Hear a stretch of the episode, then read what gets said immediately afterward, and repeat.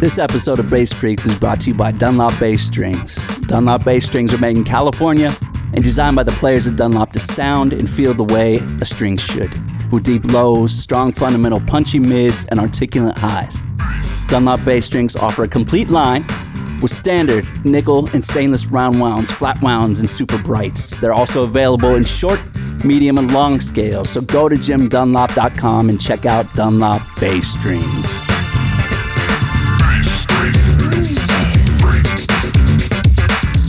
What is up, my friends? Welcome to Dunlop Presents Bass Freaks. This is a place for all of us bass freaks to chat it up, gain a little insight and inspiration, and have some fun with some great bass players. I'm your host, Josh Paul, and today we welcome Guy Pratt to the show.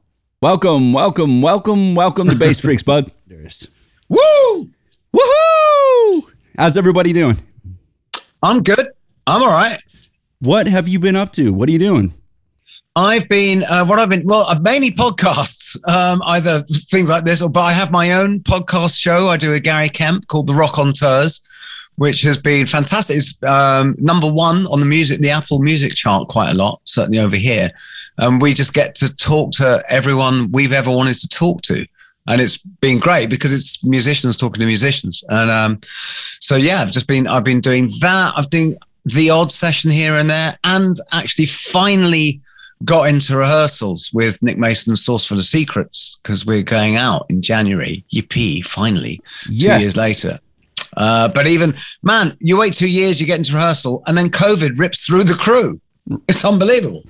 So, yeah, it's have you been- incredible. have you managed to stay healthy yourself? I have stayed. Yeah, I've managed to stay above the fray. I'm now, I'm triple jabbed. Um, Oh, yeah, it's Me too. I, I yeah, I get the feeling some people are just because I've definitely been in places where I should have got it. I, I feel I'm I'm one of the lucky ones. Well, you look fantastic. Let me just say for the Oh, people that man. can't can't see you at home. Um, let's talk a little bit about what um this tour coming up. So Yeah. who's, who's in the band?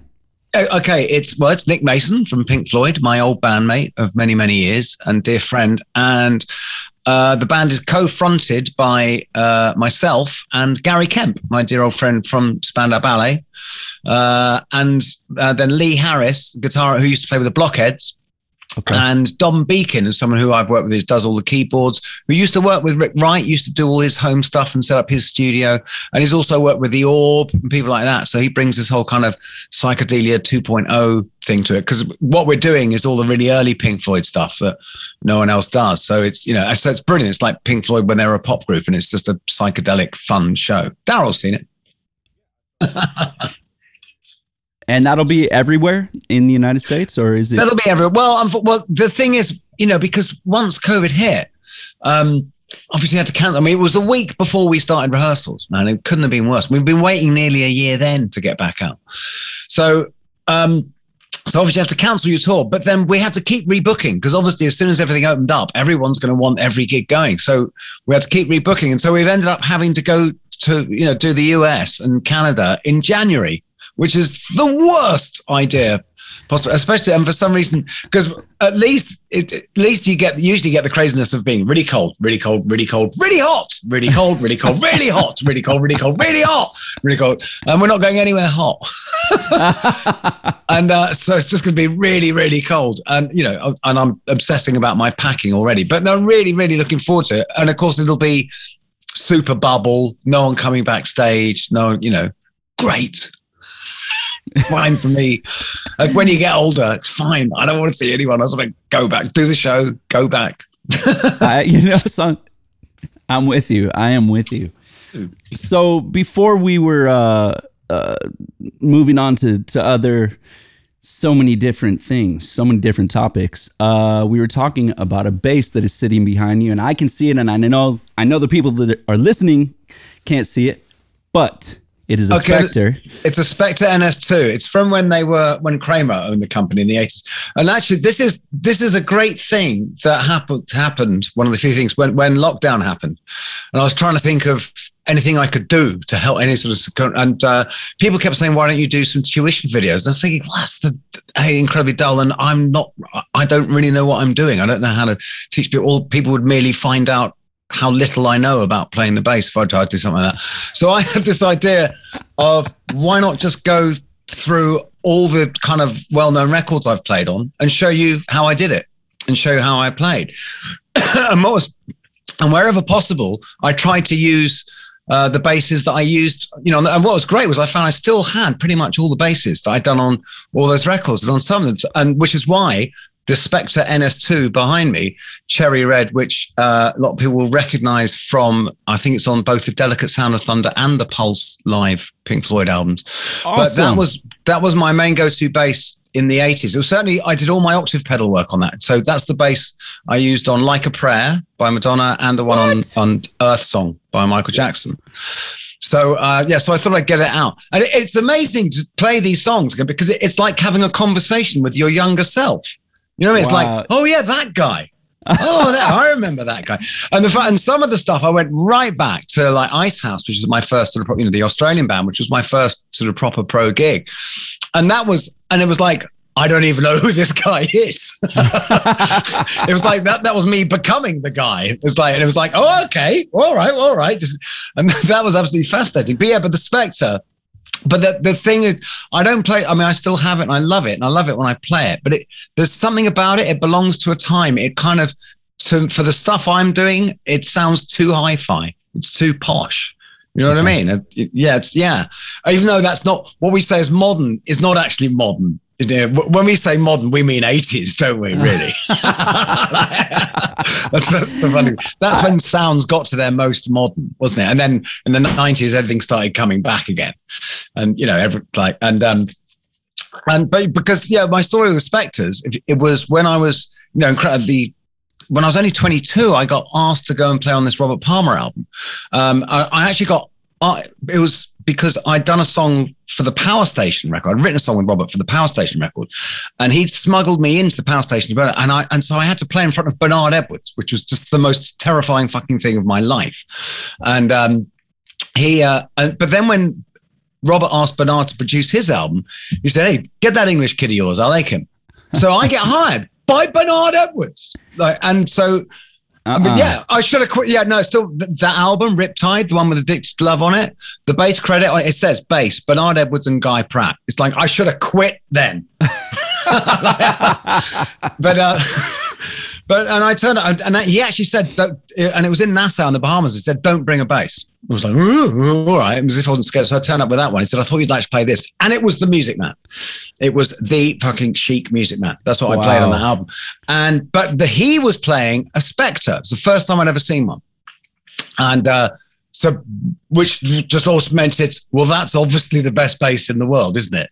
Because Bernard is playing. And I then just decided I just wanted a Spector. And it wasn't when I got the Floyd gig when suddenly people just give you stuff you know, and I'd never had that. And I was, it was quite embarrassing now looking back when I was playing all the wrong basses for the gig, all active, all, you know, not a precision in sight. And, um, and and because and again because Spector were owned by Kramer, I guess it wasn't wasn't such a high end instrument, so they were just throwing them at me, but and that became you know my absolute favorite. So and so she's still here. Beautiful. I love the story. So going go. back to to revisiting some of the lines that you've played and recorded on um yeah do you feel like when you're when you're going back to them your approach has changed at all playing the lines or you try to uh, stay pretty true Oh no, I mean to playing that. Well, it's in. It's what's interesting is some of the ones. I mean, my favorite stuff was the stuff from the Toy Matinee album the, the project, which is this sort of big cult thing. All American musicians I know love that. Give me huge props. No one in England knows what it is.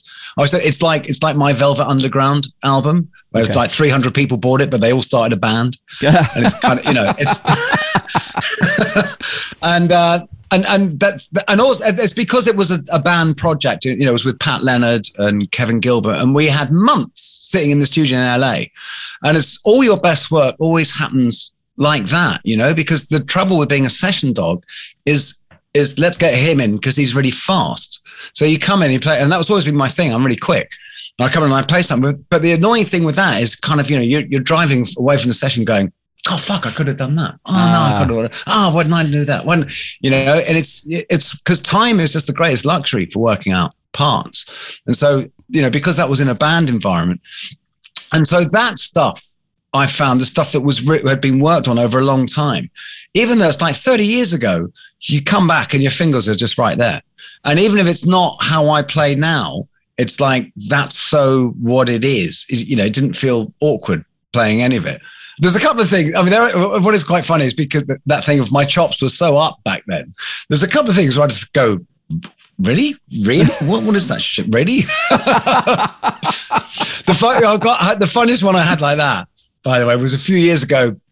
Uh, Julian Lennon's dear old friend of mine, and he got me. I went down to his place to to play on an album of his, and uh, he said, "Oh, listen, I don't even remember, but there's one night years ago in LA. We'd been out, right? We gone back to his house at three in the morning, you know, trashed. And he'd put up a song and I'd come up with this bass part for it. And he said, and it was, you know, that rare thing. Sometimes it works, you know, you're really trashed. And some sometimes something happens. Not anymore, you know, I'm sober now. But and and and, and something clearly didn't. I, I was like, God, that's that's actually a really impressive line. That's amazing. Because yeah, I mean, so will you, you know, I'm cutting the song from the record. Will you do it? I went, yeah, sure. And he had to leave and go and do go for some meeting or something. So I had about three, four hours on my own with the engineer, and I was, I was going, this I can't believe I, I could do this when I was twatted. I mean, this is really, really difficult, really complicated. I spent hours and I managed to just about get it. Right, but I just don't take. And then Julian came back and went, "Oh, by the way, you do know it's two bass tracks."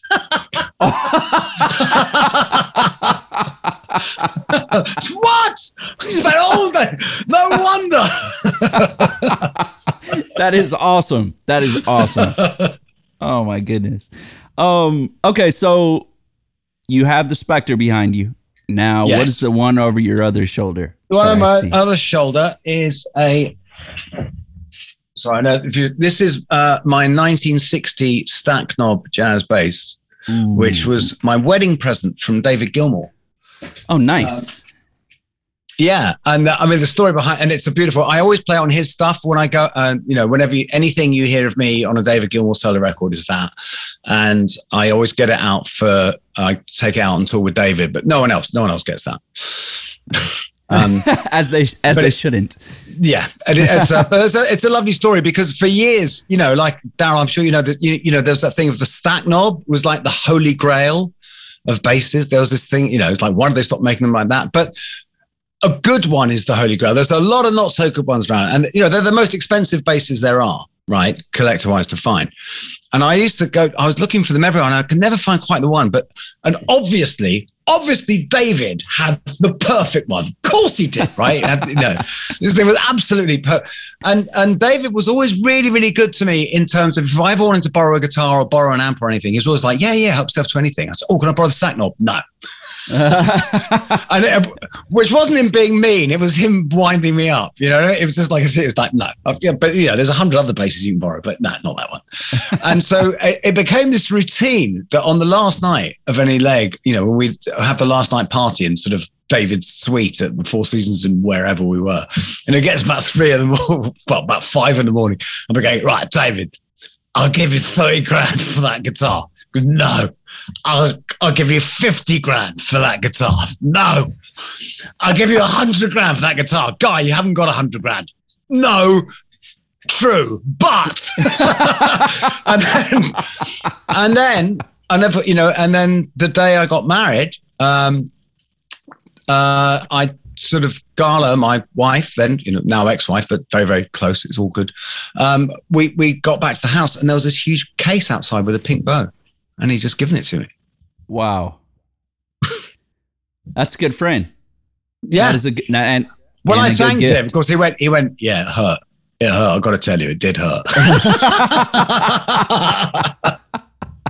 so when did you actually start with uh, the band with Pink Floyd? With Pink Floyd, yeah, uh, 1987. Okay. Uh, yeah. Um, and how did that all come about? Uh, well, I I kind of I'd, I'd been playing for this band Dream Academy, who David produced. So I sort of he knew me from that, but that but that just I didn't really help. But then he I came across him um, when I was working with Bryan Ferry. He used to come in and play guitar on stuff quite a lot, and so and I, that's what I mean. He already knew about me, but I think that's when he thought maybe I was worth taking seriously. uh, you, you, know, you know, played for Bryan Ferry, kind, right? Kind of like, kind of like Tinder, where you look at it and then you, I don't, I mean, he looks okay, but or you know, he or she Yeah. or whatever, but uh, I don't know if I can take him. Well, let's swipe and check it out. Okay, Yeah, yeah, exactly. sort of like that, but different. Yeah, exactly. But um, and, and then I had this terrible thing, and there's fun, and, and where uh, I went to Thailand on holiday, and this was back in the days when, of course, you just had answer phones, and um, went to Thailand on holiday. I come back, and there's just fucking 15 messages from David Gilmour going. Oh, guy, listen, I'm doing this gig. It was an Amnesty International, you know, those secret policeman's ball gigs. I'm doing the Amnesty International gig uh, with Kate Bush and would love you to play bass. It's like, what? What? What? what? What? And there's 10 messages. And then, of course, the gig happened a week before I got back. I was just like, Uh. oh my God. And do you know what? The worst thing is, is, is um, four years ago, I went on holiday to Thailand again. And then I get all these messages from Zak Starkey going, Guy, the Who need a bass player for a day in the studio. And it's like, well, I've got to stop going to Thailand.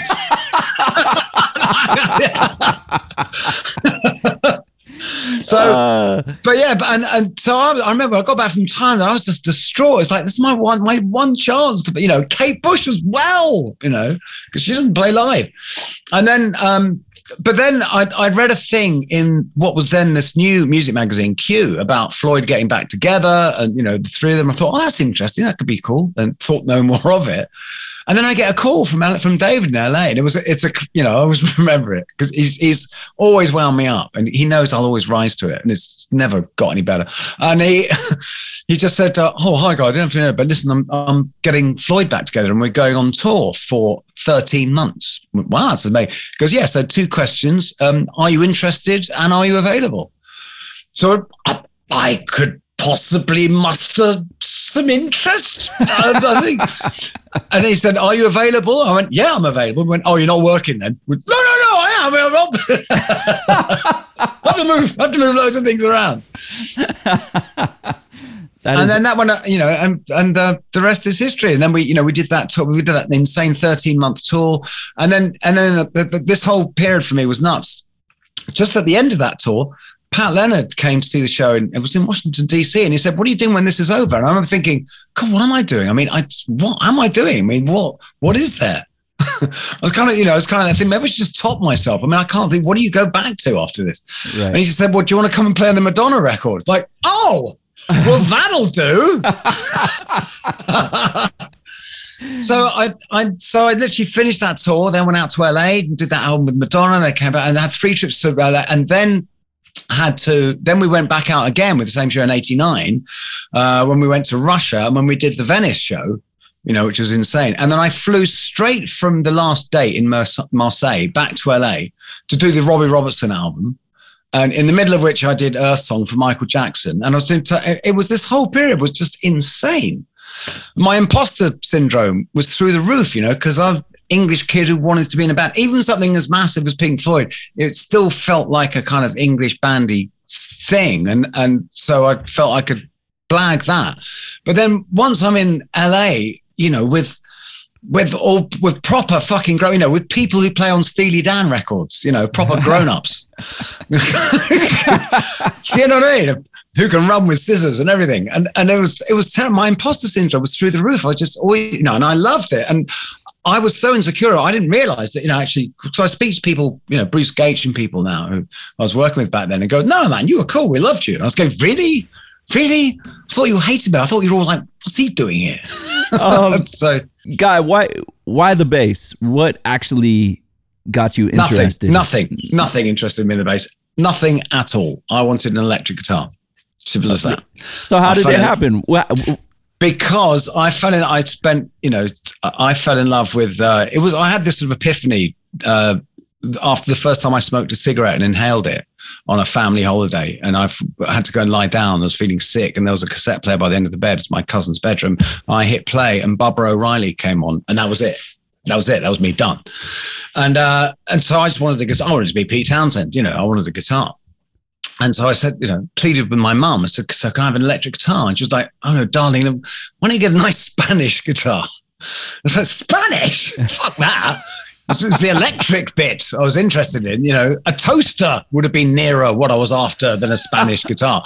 So, um, but I thought, well, if I ask for a bass guitar, they're not going to get me a double bass, are they? They barely know what it is. I barely knew what it was, and so, you know, so they, so my mum and dad clubbed together and got me for Christmas and birthday because my birthday's near Christmas, annoyingly. Uh, and so they got me this beautiful. This I've still got actually, it might even be here.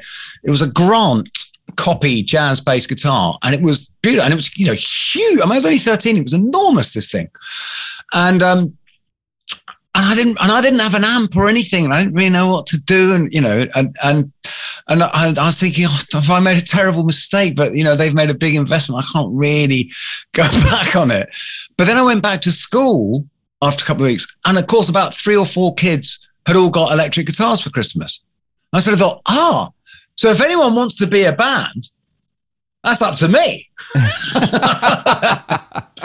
and so I picked this guy. There was a guy, who, really cool guy from a year above. You know, it's always a year above, isn't it? Really cool guy called Martin Glover, and I, you know, and we'd become friends anyway. And I said, "Oh, should we start a band?" So we did, and um, he later changed his name and became Youth, the bassist for Killing Joke and legendary producer and label boss and everything that he is. And he's still one of my best friends. In fact, he ended up doing production on the Endless River, the last Pink Floyd album. So, relationships, no. man, relationships. Yeah. You've built plenty. Yeah, yeah. I know. No, like. that one's particularly sweet. Well, the, the, funny thing is, is we very rarely work together. We, I mean, we used to writing things and stuff. We do the odd bass session, but the funny thing is, is like we did we did a session together for the Endless River for the Pink Floyd thing, and it was just the worst worst idea ever because we're going because of course because David was there and he was such a fantastic sort of father figure. And of course, you put me and Youth in a room together, and we're just back at school immediately. So Youth is absolutely trying to produce me way more than he should be. There's no way I'm going to do anything he tells me to do. it's just pathetic. What's uh, all right? What is your worst gig ever, man? Can you recall? Oh, I mean, the moment where you just put your head down and just shook it. No. Oh, um, I can't think no because I don't really like to do things down. Only things that um, I can't really, really think. No, the worst, the worst things like that have happened to me since I've, when I was doing my stand-up show, when I was doing my comedy show. Um, where I had one where I got, I did a gig in a hotel in Marrakesh, and I tell, and the place was absolutely heaved, rammed, with the entire French expat community. I was thinking, this is incredible. And then they, as soon as I started talking, they all just ate all just got on with their meals and ignored me and everything because the, apparently the manager had panicked because he wasn't really selling tickets. So he basically put out a message to the entire French expat community of Marrakesh that Pink Floyd were playing in his hotel. Oh. And as soon as they realized, it's like, how the fuck are Pink Floyd getting on the stage in a restaurant? no, you got me. Maybe we should come back to that. Okay, all right, we'll come back really to it. All right, let's flip it though. Let's flip it. What is your best? What is what is that moment where you're like, well, I, the thing I, I can't is, top there's, this? Thing, thing, the funny thing is that I have a really weird lap, memory lapse to actual gigs. I don't remember actual gigs. It's really weird. There's something about when I come off stage, it goes. You know that ah. experience was just there because I, I know the ones that should be my best gigs. Do you know what okay. I mean? Which is like yeah. when Pink Floyd played Venice, when we played on a fucking giant barge in right. the lagoon with every gondola in in Venice parked in front of us. Crazy. And then 200,000 people in San Marcos Square and going out live to every country in Europe. But then I think I was just sort of shit scared. And the, I mean, then there's that terrible thing when you're young, because, you know, half the I, I was, I tended to, you know, oh, the, when we played the Palace of Versailles, um, you know, again, that was, you know, absolutely, but I can't really remember that much about it. It was like, it was clearly amazing. It's, I think the thing with your best gig is it's kind of, um, it's more the stuff that happens on the way up. And this is the, the lovely thing I found from, from doing the podcast I do when uh, with Gary, because all the English kids, we all had the same thing coming up. Like there's a pub called Hope and Anchor, right, in North London. And it's where all the punk bands started and Madness and everyone, everyone came through there. And and first with your band, you're just like, oh man, one day, one day we're going to play the Hope and Anchor. And then you play the Hope and Anchor. And then the next one is one day we're going to play the marquee, you know, and, and it's, and that stuff is mad. That's the stuff that's really magical, you know, it's more yeah. what's happening on the way up. Playing Wembley Stadium, actually, the first time I played Wembley Stadium, because that's also because we've been away on tour for nine months. And that's the ultimate kind of prodigal. And I felt like the prodigal son returning And Ah. Wembley Stadium is Wembley Stadium Yes. for an Englishman. You know, Yes. it was, you know, it's where England For anyone, for anyone. Yeah, Yeah. it's you know, and Mad- Madison Square Gardens. Although the fir- well, the first time I played Madison Square, because those the play, it's the places you, you you know from those live albums Yeah. when you were a kid. You know, the Budokan, the Budokan. You know, that was like remember the first playing there. And that was the but Madison. I remember with Madison Square Gardens because we came. This is coming off a stadium run with Pink Floyd, and there's that awful arrogant of getting in there. I'm 25 years old, going, well, it's smaller than I thought. you know, I got to I have a funny quick story about Madison Square Garden. I the first time I ever played there, I I I was like, yes, Madison Square Garden, just like you were saying, you know, it's uh, iconic. So I get in there and I, I wasn't told that the gig was a rodeo. So it was a little bit different. I did end up playing there on a headlining show a few times afterwards, which made up for it. But still, I did. I could. Do you know? I remember last time I was there with David Gilmour, and I posted a picture of it because it's still, it's still, no matter how many times you do it, it's still Madison Square Garden. Yeah, yeah. And I, I remember, and I posted a, a picture of myself backstage with the Madison Square Garden sign behind me, like like that. And a friend of mine just just replied to it, went, "Oh, are you watching the basketball?" That's so great, man. Um, Actually, I did once. I once got a call for session. Right, someone said, um, and this is when I was really young. I didn't know. And, and if anyone called up and said, "Oh, you're a guy, player, you're you're a bass player," yeah, yeah, yeah. Oh, great. We want, and they found me from the Musicians Union directory, and so you go along to anything, you know, and it was really exciting. And it was in the fucking Moonies HQ.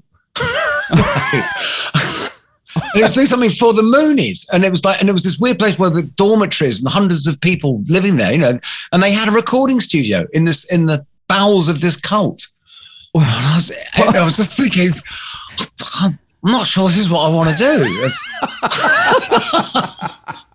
Oh man. Um let's talk let's talk about gear some more. all right, What do you Oh, oh, you have I have a uh, signature yes. amp. I have a signature amplifier. Like, yeah, which and it's great. It's a really really cool amp. I love it. It's with Ashdown. This this goes back to um, the Gilmour tour of 2006 when um, because Mark Gooday uh, of Ashdown has this absolute Wem obsession. And I kind of do as well. There's this funny because it's that lovely because you know that Wem invented everything, man. Monitors, side fill, stage, everything we know all comes from from Wem, you know. And the guy was an accordion player. He hated rock and roll, and like, which I love. And you know, the first amp I ever had was a Wem Dominator, um, and it was just so so. And first, I don't know if it's because Phil Taylor, uh, David's our sort of production chief, David's tech. I think he was annoyed with Ashdown about something. So he took the Ashdown logos off my 8x10s and put WEM logos on instead. And rather than annoying anyone, we loved it. We loved also because you know there's the iconic live at Pompeii thing, isn't there? Of panning across the back of all the WEM cabinets with Pink Floyd London on them right. you know, which the Beastie Boys used in their video. In fact, someone else has as well. And so we've always wanted to do do something that was like a real traditional Wem type thing. So first thing was, you know, we uh, they made these cabinets for me, which are like the old Wem PA cabinets. They're three by tens with a tweeter in them. Oh, so I have two of those. It's really cool. Okay. I mean, it's completely unnecessary, but it's really, really cool. and then we and then we, and uh, and then we worked on this amp and just went back to really, really traditional design. And because um, and it's basically it's from Saucerful of Secrets. It's because I'm playing all this early Floyd stuff, and because it's all that psychedelic. So we've actually got an input for my Moog Taurus pedals in the back, Oh. which I do actually use, which I thought was just going to be a thing, but it's like I suppose actually that really works. That's so, um, awesome. yeah, there's that, and um, yeah, so I and I've got a, we all have massive ped. This is the funny thing going back to early Pink Floyd, and yet we all have enormous pedal boards. Um, you know, obviously my MXR Phase 90 is uh has to be there. Actually, no, I think I'm using a Phase 99, and the, my you know, my volume pedals, of course. I use two volume pedals. I have an in and an out Ah, okay. because I use a lot of delay, and there's that terrible thing. Obviously, I have because I like to do swells. So obviously, you have your volume pedal before the delay. And I suddenly realize there's times when sometimes you get to the end of something and I've still got 40 seconds of delay happening and I can't turn it off. So I realize I need another rather than just clicking it off. So that's why I've got myself an out pedal as well. Uh, what else is on the board? Uh, what else is on the board? I've got oh, I've got my um, I've got two signature pedals actually. I've got uh, I've got a compressor, a a triple band compressor, which I did for Ashdown, which is 18 volt. Um, it's got lots of headroom, but also a pain in the ass for everyone. I keep saying no one wants 18 volt pedals. Um, and uh, I've got a couple of Echosex things, a couple of Fox Gear things. I've got a little Echosex delay, which is meant to be like uh, it's like the old Binson Echorec thing. Okay. But I use that with a Boss delay for like when we do one of these days, because a digital delay is kind of too clean and the Echosex is too clangy. You know what I mean? So the so I mix the two, and then you get this perfect. So you get the nicely defined delay, but with that nice old tape drum, you know, degradation on it. And then I've I've done a signature uh, tremolo just for the oh. middle section of one of these days, you know, for that bit. Uh, it's called the knee trembler, which is a terrible old English gag, which is you know a shag around the back of the pub. Um,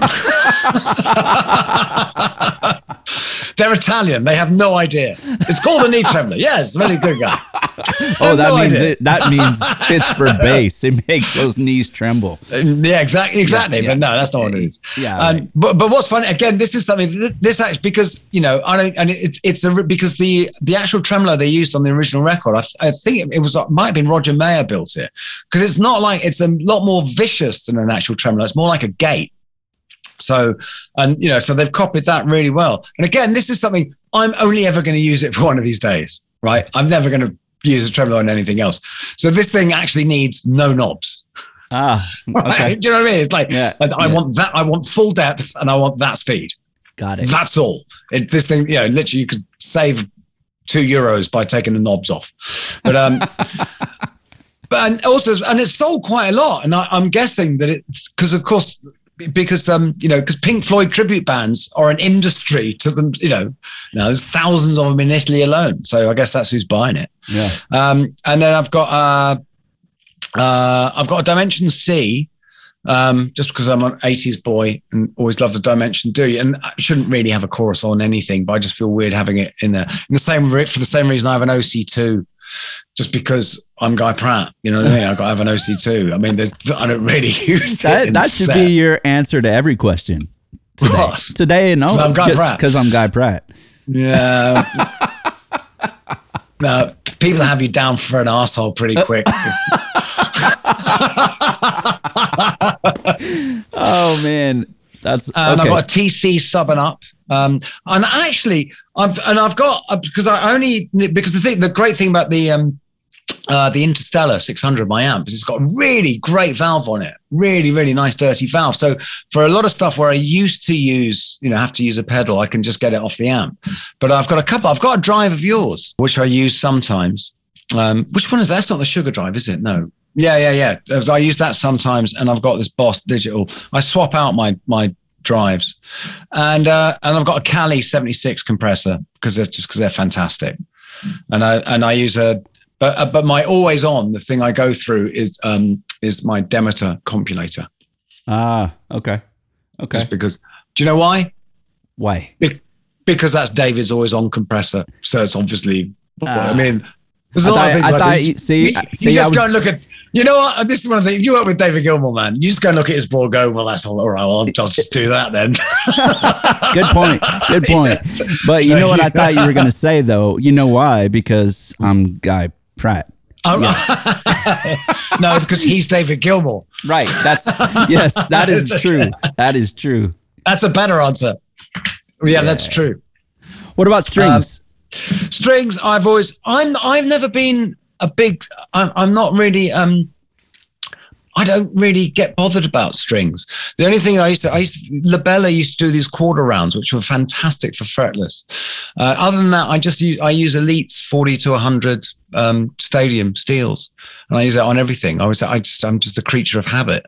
Got What's it. interesting is I've noticed that I used to, because um, for this gig, for the, I'm playing Rickenbackers for the first time. Oh wow! Just to be method. So the songs from '67 to '70, I play on a Rickenbacker, and it's funny because the Rickenbacker was the first thing I fell in love with as a bass. You know, when I discovered rock and roll, was the, the two things, you know, the, the icons for me were were the the the Sunburst Les Paul and the Rickenbacker. And I think it was you know Chris Squire and Pete Townshend, and um, and I never owned either. It's pretty fun. It's I just never never got round to having eyes with them. And now I got and and so I got a really nice um 75 4001 Rickenbacker. But then things they don't like round wounds, do they? That's that thing that's the tailpiece pulls up and the truss. That's why and I think it's basically because of that. That's the main design difference in the 4003. It's that can accommodate round round strings, apparently. Okay. okay. So I now so I've got a couple of 4003s. And uh yeah, couple of precisions. It's the two basses I don't really like. I have to play for this, but you know, I'm I'm method now. I'm not like 80s guy where it's like, yeah, fuck it, I'm going to play Dark Side of the Moon on a Spector. fuck it, I'm going to I'm going to play Shine on You Crazy Diamond on a Music Man. I don't care. oh, you think, what were you thinking? What were you thinking? Everyone must have hated you, and they were right to. Do you know why? Because I'm Guy Pratt. oh man, what advice um, would you give uh, some some bass players out there just starting off, or bass players out there that have been doing it a while? Oh God, I really don't know. But I mean, a because the problem is the music because you know like my son i mean he's at university but he's he's got a band and he's putting out records and stuff and and i don't know what this music business is I, I really, you know what I mean? I, I don't know if I would have done it if I was 18. I just, because it used to be so obvious what you did and you went and made, you know, and there were sessions and stuff, whereas I, I don't really know how it works. In terms of musician advice, uh, my thing would just be play with as many people as you possibly can, you know, as a bass player, because being a bass player is all about learning to listen, you know, and Absolutely. learning to take yourself out of the equation. So, you know, good good good advice. You know the, the, the, funny thing there's two things right? There's great quotes and there's the thing you actually believe.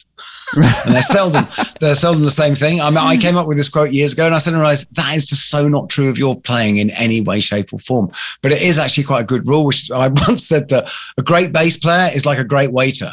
You don't know he's there shit just gets done. Ah. And i suddenly realized it, it, it's like really? Because in, in by that by that metric, you are the worst waiter there has ever been. You were just in everyone's face the whole time. you crack me up, man. That's where that's where someone like um, that's someone like Jamerson is an alchemist. Because when you know you take some of that bass and you put it in isolation, and it's like, what is he actually doing? He's it, it's everything he's doing. It's it's it's kind of like um, when I had to with um, when we had uh, Crosby and Nash come and sing with David Gilmour, and then in fact for the rest of the tour they'd done harmonies on this song on an island, and when they weren't there, I had to do David Crosby's harmony. Right, the Crosby harmony is insane, right? It is it's um you it's like because you know I do a lot of backing vocals and I can come up with a harmony, and there's the obvious ones you go to, your third, your fifth, whatever. Whereas the Crosby one is like if you take it out of the song, it's this thing was not. It's just maths. It was it's like you know, but then you put it in the song and it's like bang. Oh, wow. You know, this amazing thing, and and I think Jamerson had that as well. It's he's not trying to do anything about himself. There's not, you know, it's like that thing. He never plays the same thing twice, but it does the same thing. And it's when you get to the the end of the song, and you know the bass has meant so much, but you don't really know what the bass line was. That's kind of it. Like, you know, what's going on? You know, for instance, yeah. that's the ultimate. And I did actually, uh, I we got a private tour of the Motown studios, and I did actually ask them. They could tell me the exact spot where he had to lie on the floor because he was too drunk to sit on a chair and play that bass line. And I did lie on the floor there in honor games. I, I, I want to do that as well. Actually, I love that story. I love that story. No, I um, know, but listen, but I used to use that as an excuse all the time, and it's a, it's a really, really bad excuse. No, but listen, but James James apparently he's so drunk. Mate, what's going on? It's like, mate, you're not you're not James Jamerson. Go home. Here's some coffee and some water. All yeah, right. exactly. Yeah. Yeah. yeah. Nice try. Not even close. Guys, that's our show for today. Thank you for joining us. Stay healthy and kind, spread love, good vibes, and inspiration. And remember, you got this. Follow your path and just play. I'm Josh Paul. Hope to see you out there sometime soon. And thank you to Dunlop for making the show possible. And be sure to check out Bass Freaks wherever you get your podcasts. Cheers to you.